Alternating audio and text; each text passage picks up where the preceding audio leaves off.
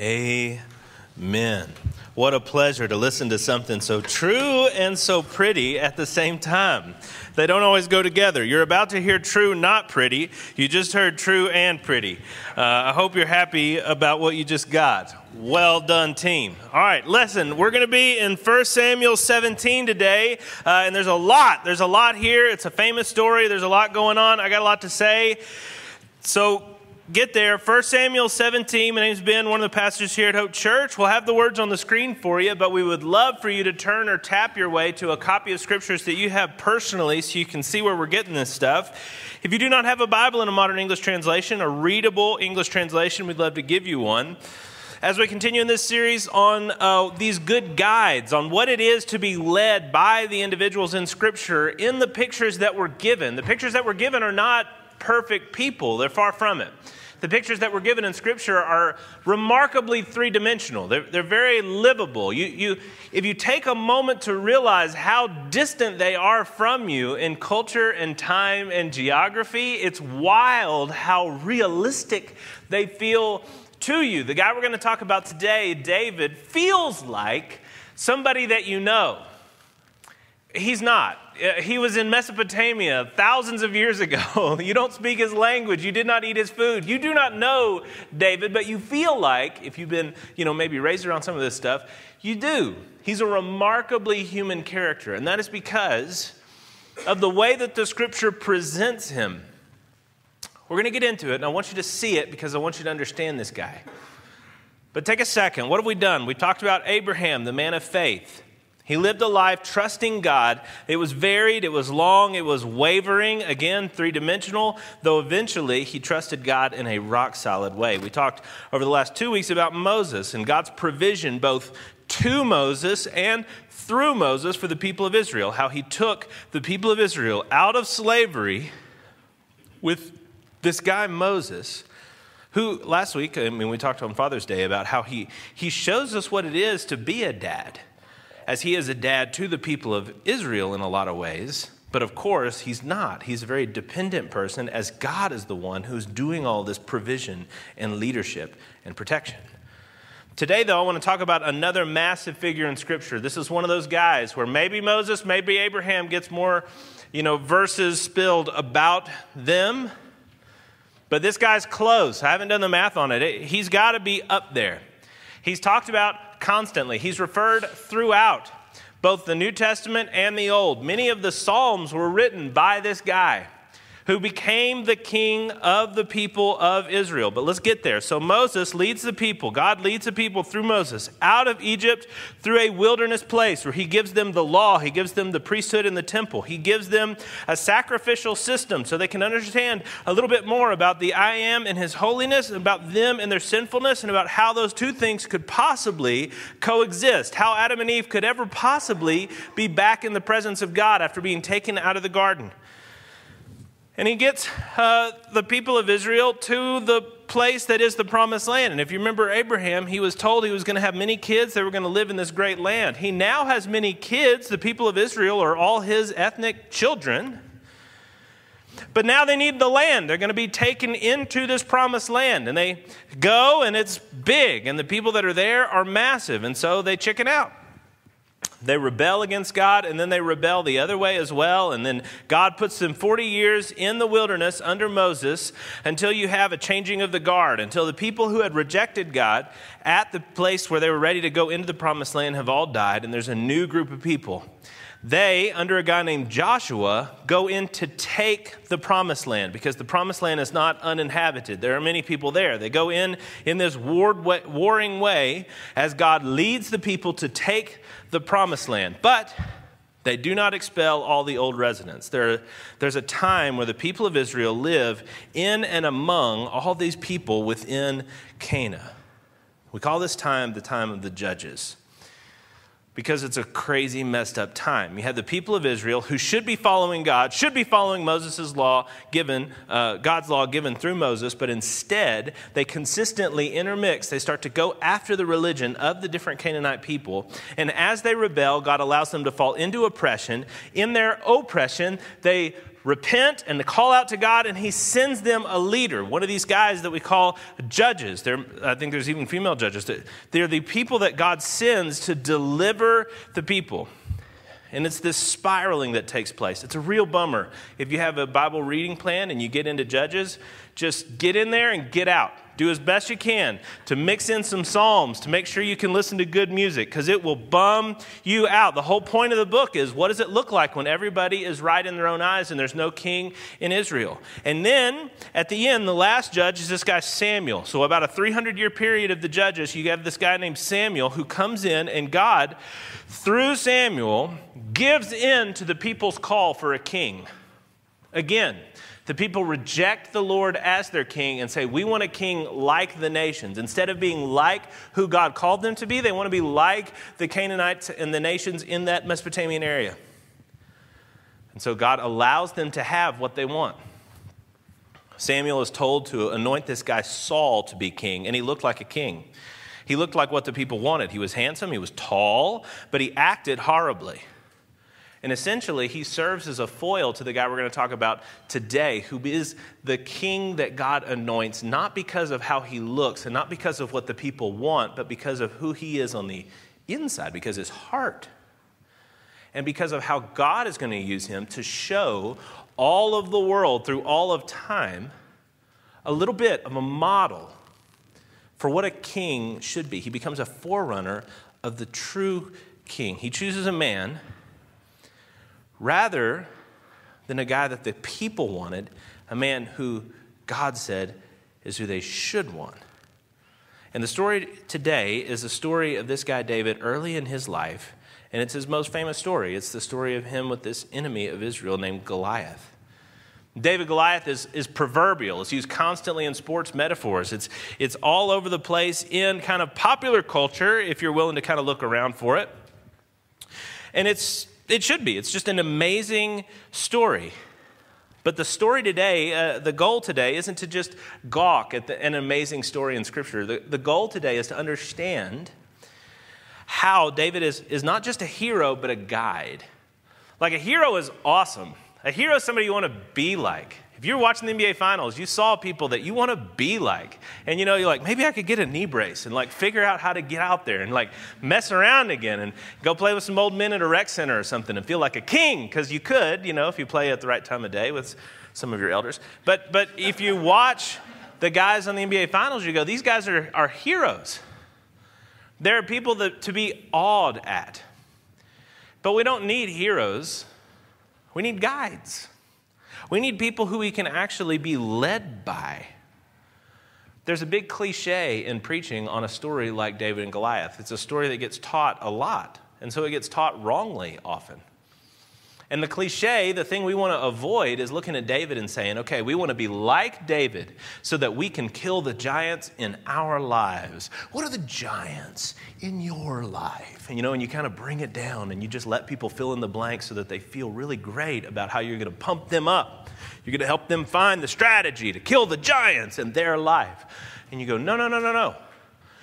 Jesus is David. You're the scared Israelite on the hill. And you go, oh, yes, okay, yes. That's kind of the reaction. But we don't want to go too far that way either. David is given to us as a guide.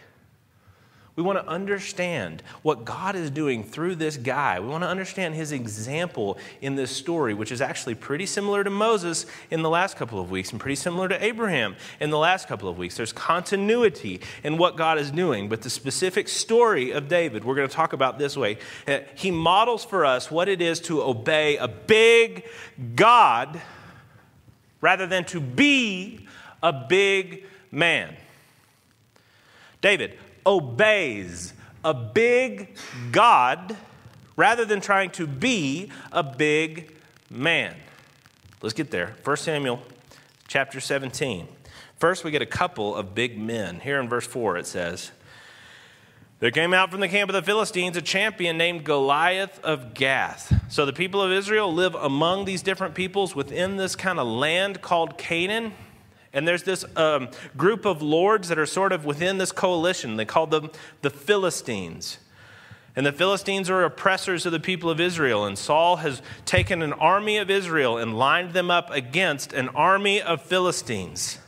And they're in this valley, so that on one side of the valley are the Israelites, and one side of the valley are the Philistines. And a champion of the Philistines named Goliath of Gath, which was a town within the Philistine kind of region, comes out. He's their champion. And he has a height that was six cubits and a span. Now, I know you all know this, but I'll just say that is nine foot nine inches. I am considered tall. I'm six foot six inches. This man was nine foot nine inches. He had a helmet of bronze on his head, and he was armed with a coat of mail. And the weight of the coat was 5,000 shekels, that is, 125 pounds of bronze. He had bronze armor on his legs and a javelin of bronze slung between his shoulders. The shaft of his spear was like a weaver's beam, and the spearhead weighed 600 shekels, or 15 pounds, of iron. We're going from the Bronze Age into the Iron Age. That his spearhead was of iron meant that he had the latest tech. And his shield bearer went before him. This is a big man in every external way. He was nine foot nine inches. So I don't know if you watch the NBA draft. Nobody does. You just Google it the next day. But the number one pick in the NBA draft is a guy named Victor Wembanyama. God let me learn to pronounce these names better. Victor Wembanyama. He is, and I've heard two different things, seven foot two to seven foot four. And he looks it. He's just a stretched individual, and he's seven foot two to seven foot four. Goliath was two and a half feet taller than Victor. Go online and watch as the uh, NBA commissioner says the, the, the first pick the Spurs take, Victor Wembanyama. And you watch as he stands up and he's very excited, and then he hugs like normal people, and he has to do this to hug regular sized humans. Goliath was two and a half feet taller. He was an impressive guy physically. He was glittering in the most impressive and advanced armor and weapons that money could buy. There's a reason it spends so much time talking about his armor. It's letting you know that the Philistines have equipped their champion with the best that money can buy. And this guy is the champion of all the coalition nation of the Philistines. He's a big man, and he thought himself a big man. We then get a comparison with the, the big man of Israel. You look at verse 10. The Philistine said about himself, I defy the ranks of, the, of Israel this day. Give me a man that we may fight together. He's a champion. He thinks of himself as a champion. He calls out for the champion, the greatest of the Israelites. And who should respond? Well, we've talked about Saul. Saul was the king that was a head and shoulders taller than the people of Israel. But look what he says in verse 11. When Saul and all Israel heard the words of the Philistine, they were dismayed and greatly afraid. They needed that song we just sang about no longer being a slave to fear. They were dismayed and greatly afraid. Saul was a big man. It says that he was head and shoulders above Israel. He had the best armor that Israel could furnish. He was the king of Israel. Goliath was tall, best armor, and the champion. Saul was tall, best armor, and the king of Israel. And yet, instead of having the confidence of Goliath, he trembles before Goliath. Man to man, he was defeated. And then comes David, least of the house of a small house in Israel. It says in verse 32 David said to Saul, let, man, let no man's heart fail because of him. Your servant will go and fight this Philistine. All right, so we got three men presented here. We've got Goliath, who is the big man. He is proud and he's boasting. You have Saul, who is a big man, and he is proud and he is scared. And you have David, who is the normal to small man, who was humble and therefore totally fearless. Let's break down that concept, though. I don't want you to just think, oh, David was great, let's be like David. Yes, but understand it. In our culture, we are absolutely constantly encouraged to be the best at whatever our heart should determine that best should be. Now, I, I just, I get nervous because I have kids. I also just love cartoons. But there's a new movie coming out called Elemental, and I've watched the trailers for it. I haven't seen the actual movie. So, you know, again, forgive me if I'm being judgmental about something that I don't really know because I haven't seen it. I don't know what they do, but it's Disney, so I'm going to guess. But one of the characters in the Elemental trailer is a little fire girl. Just go with it. And she has like responsibilities because her dad's like a small business owner and she's supposed to be there nine to five or whatever and she meets a waterman.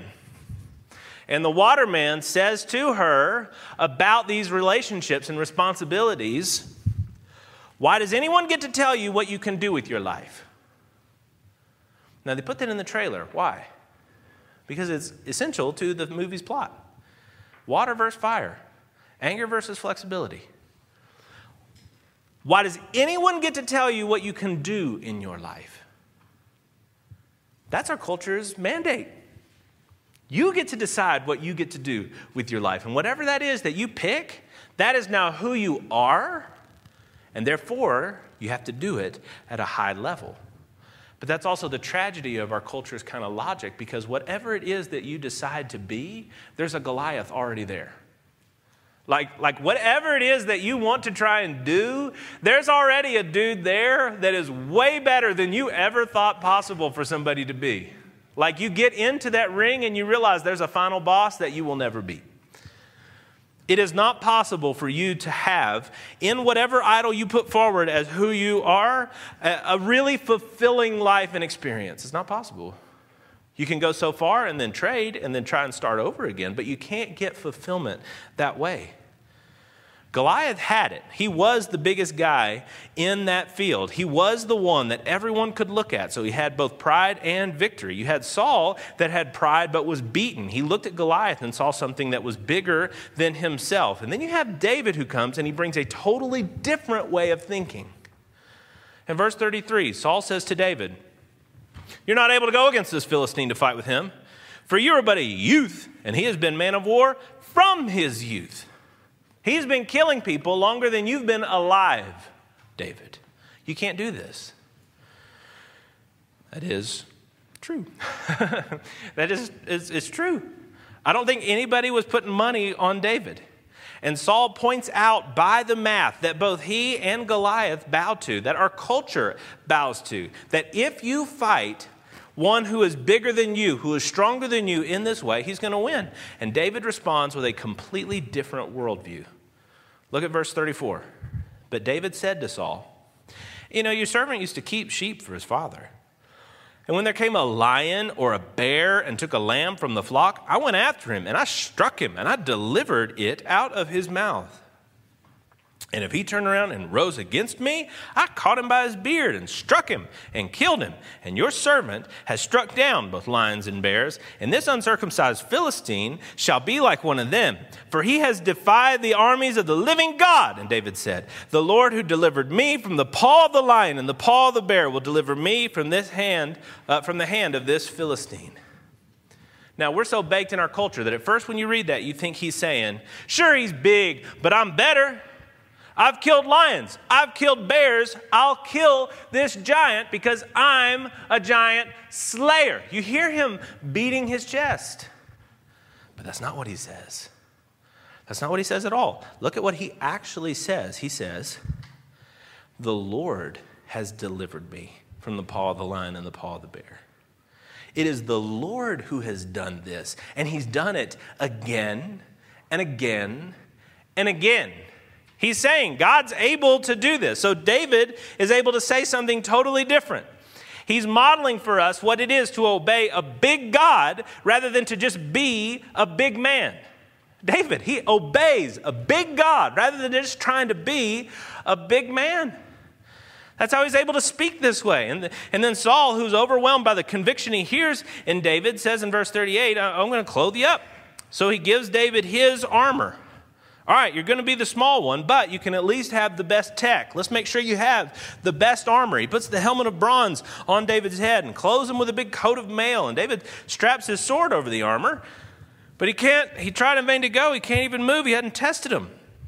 Then David says to Saul, I can't go with these, for I have not tested them. So he, he takes them off. He doesn't trust in himself. If he did, the armor would be a big help. He trusts in the Lord. He models for us dependent, humbled, creaturely obedience. We did that overcoming perfectionism seminar. The third one was this past Wednesday night. And in that third one, we talked about what it is to actually do something. You know, the first two were trying to describe how perfectionists can kind of ease off. Let's understand gospel standards. Let's understand the goodness of God. Let's understand the people of God. Let's understand how you fit within the body. In both of those ways, we're trying to turn the temperature down on what it is to be a perfectionist. But if you ever actually try to counsel a perfectionist and tell them to take it easy, they just think you're soft. So they turn you off because you're not perfect enough to counsel them, the perfectionist. It's just part of the problem. It's all part of the problem. So you have to make a third session where you go, okay, though, you do have to do stuff. And they go, finally, tell me what to do. And you go, okay, but you got to do it His way, not your way. You got to do it humbly. You got to do it dependent. You got to do it as a, as a creature, as an image bearer, rather than being God. And that's what David does. Saul is big in Saul's own eyes, and then he crumbles when he meets a bigger dude. Goliath is big in Goliath's own eyes, so he doesn't crumble anywhere because he's the biggest dude. But David is able to do something completely different. Watch. See, when the Philistine thinks about himself, verse 42 and 43, the Philistine looked, he sees David, and he disdains him. For he was but a youth. He was a handsome youth, ruddy, but, but he was just a student. He was just a youth. So the Philistine says to David, Am I a dog that you come to me with sticks? And the Philistine cursed David by his gods.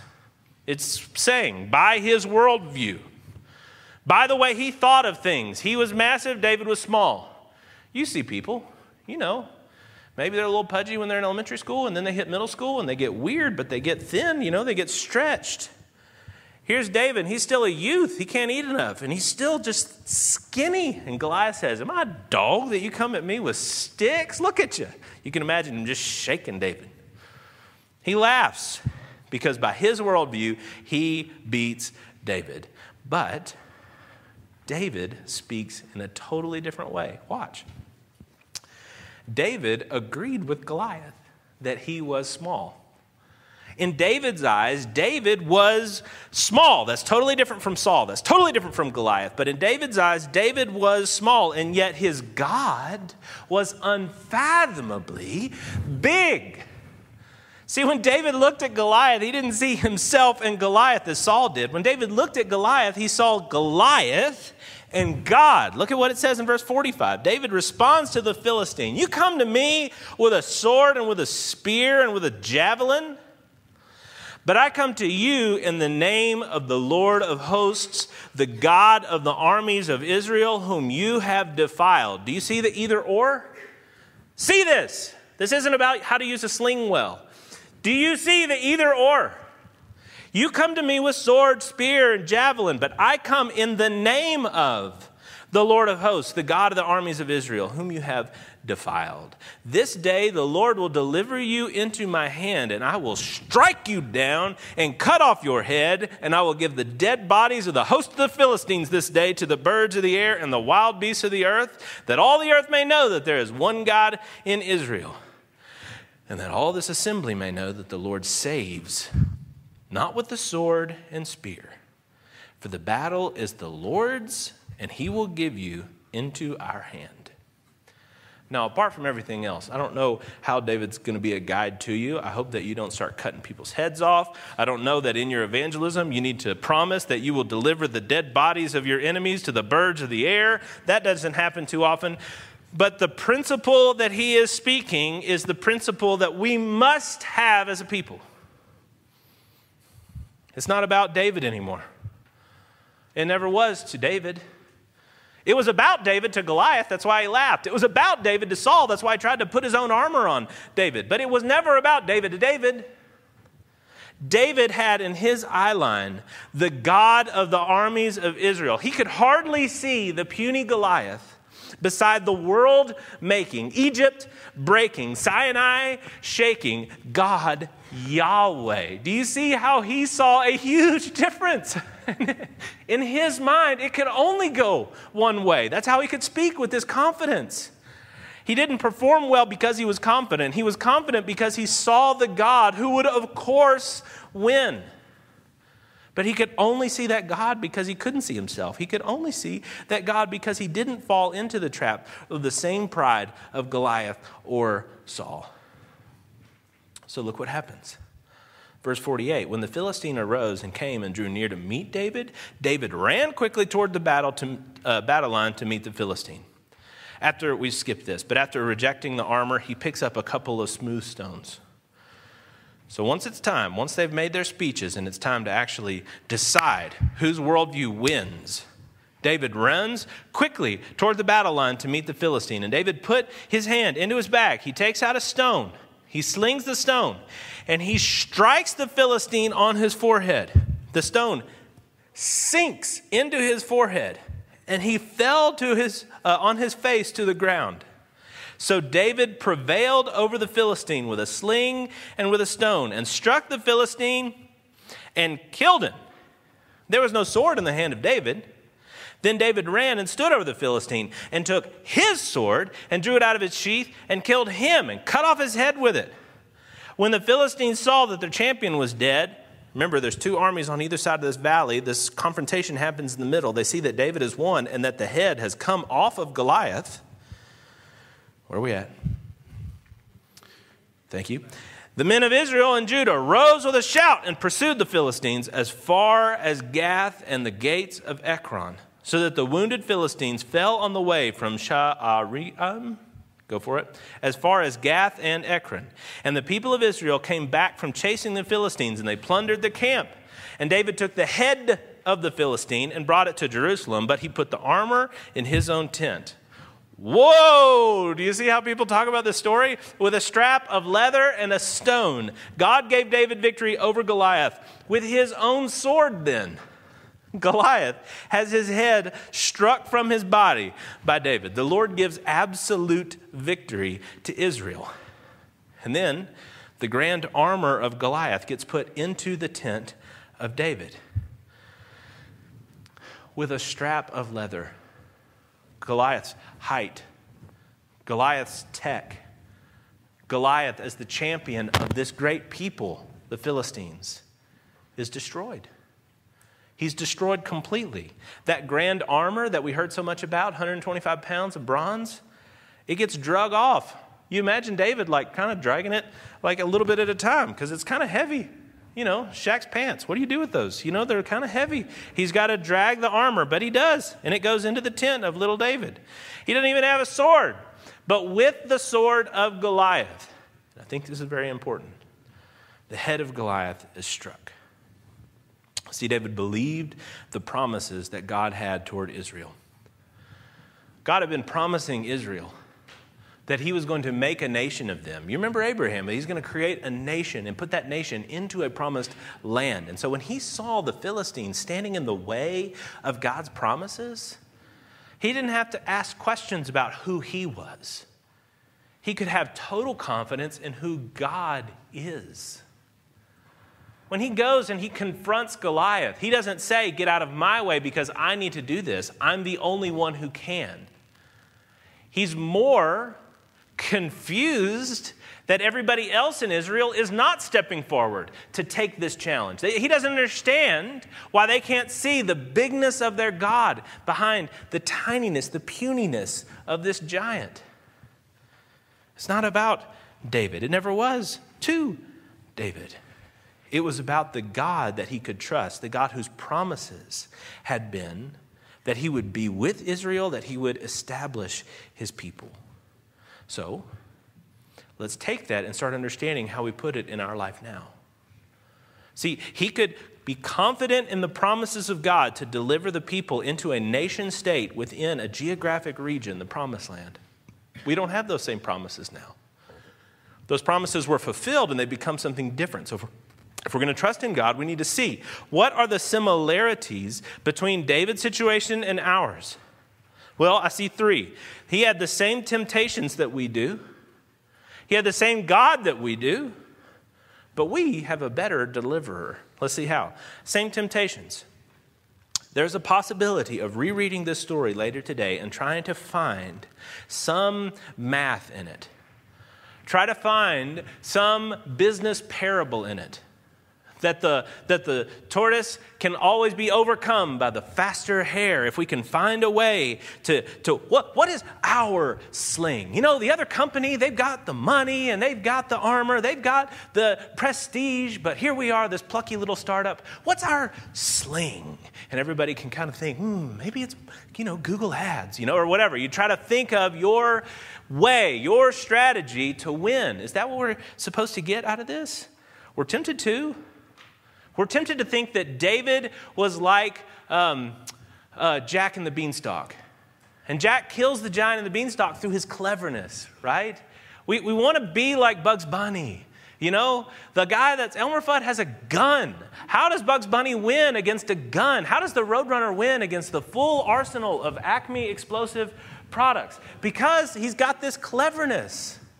We want to be that. Is that what David is? We have that temptation. What's the mantra that's here that we can say to ourselves in order to pursue some sort of glory? That can't work. That's the old worldview. See, what David is preaching is that it's God's glory that matters, not David. Not even David's glory. David doesn't even matter to David. What matters to David is God's glory. That's why he can sing. Oh, please, please be a people who read the Psalms as you read them, let your heart sort of explore. He was able to sing praises to the God that he praised, that he saw as massive. He was able to sing to the true shepherd of the sheep in his wilderness. And that's where Psalm 23 comes from. Oh my gosh, please memorize it. It's only six verses. Psalm 23. David was able to overcome the same temptations we have because he does have the actual same God that we have.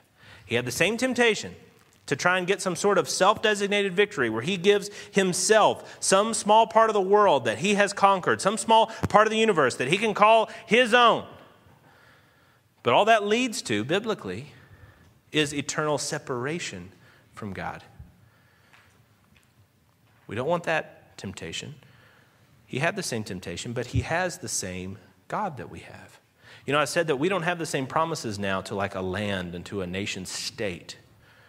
But we do have the same God, and a God who has taken those promises and shown us more fully how they're going to be revealed through the person of Jesus.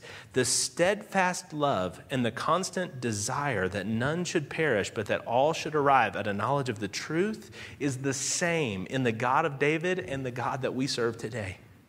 It says in 2 Peter, so we're in the New Testament, not the Old, that the Lord is not slow to fulfill his promise, as some count slowness, but is patient toward you, not wishing that any would perish, but that all should reach repentance. He is reaching for you, drawing you, constantly hoping that though you deserve to perish, though you deserve in your pride to go and get what you're going after, instead, he's, he's slowly pulling, slowly hoping that there may be a day when you should reach repentance from your own God, from your own pride, and look instead to Him. You can trust those same promises. But of course, we have a better deliverer. You know, David can be a guide to us as somebody who's humble and sees a great God, but of course, Jesus is the true and better David. If you read Philippians 2, you see how he was more humble than humble David, though, of course, he was God and David just a shepherd. You see how he was more self sacrificial than David, though David did what was crazy and scary. Jesus did what was crazy and scary and actually then did die. It says in Hebrews 12, let us run with endurance the race that is set before us, looking to Jesus, the founder and perfecter of our faith, who for the joy that was set before him endured the cross, despising the shame, and is seated at the right hand of the throne of God. Look at him. I don't know where you're at this morning. But this worldview versus a cultural worldview is not a question. What we're talking about with God being God, not you being God, is antithetical to what goes on in your heart, in your flesh, and what you hear all day, every day. Sorry, it is. So it's going to sound weird. It won't, and you'll rubber stamp it if you consider yourself a Christian, but it really does sound weird unless you take this thing and start writing it on your heart and realizing that if you will decrease and He will increase, you can start to experience something of the victory. See, we have examples throughout the Old Testament, throughout the New Testament, but throughout church history of people who did not look at themselves and their world for giants, but looked at God and saw enemies to his purposes. In that session three, we talked about George Mueller, who opened up thousands, uh, um, opened up space for thousands and thousands of orphans in uh, Dickens kind of England. And the reason that he did it was not because he looked at other people that were doing fundraising and said, I'm going to do this even better, guys. I'm going to show you a more efficient way to care for orphans in this country. Ladies and gentlemen, let me present you. No.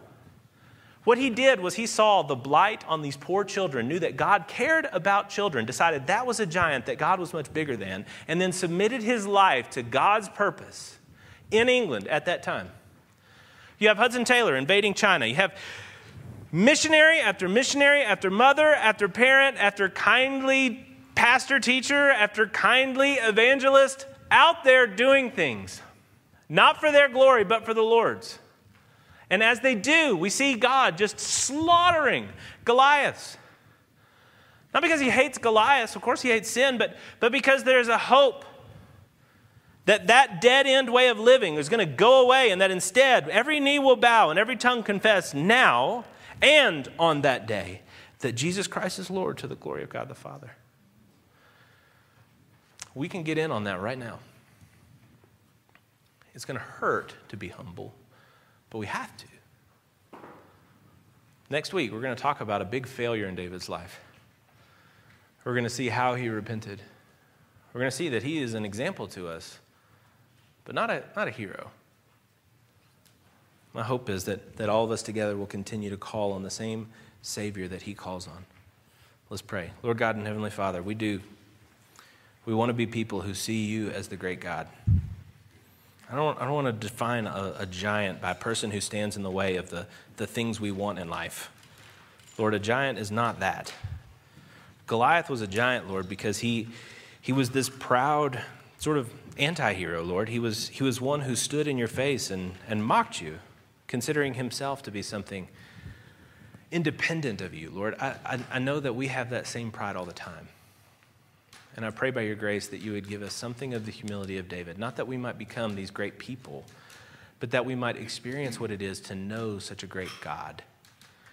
Lord, we're sinners before you. We need the grace of Jesus Christ in order to stand before you, not as holy, because we're not, but as forgiven. Lord, will you let us understand that grace and make us a humble people for your glory? We pray these things in your Son's holy name. Amen.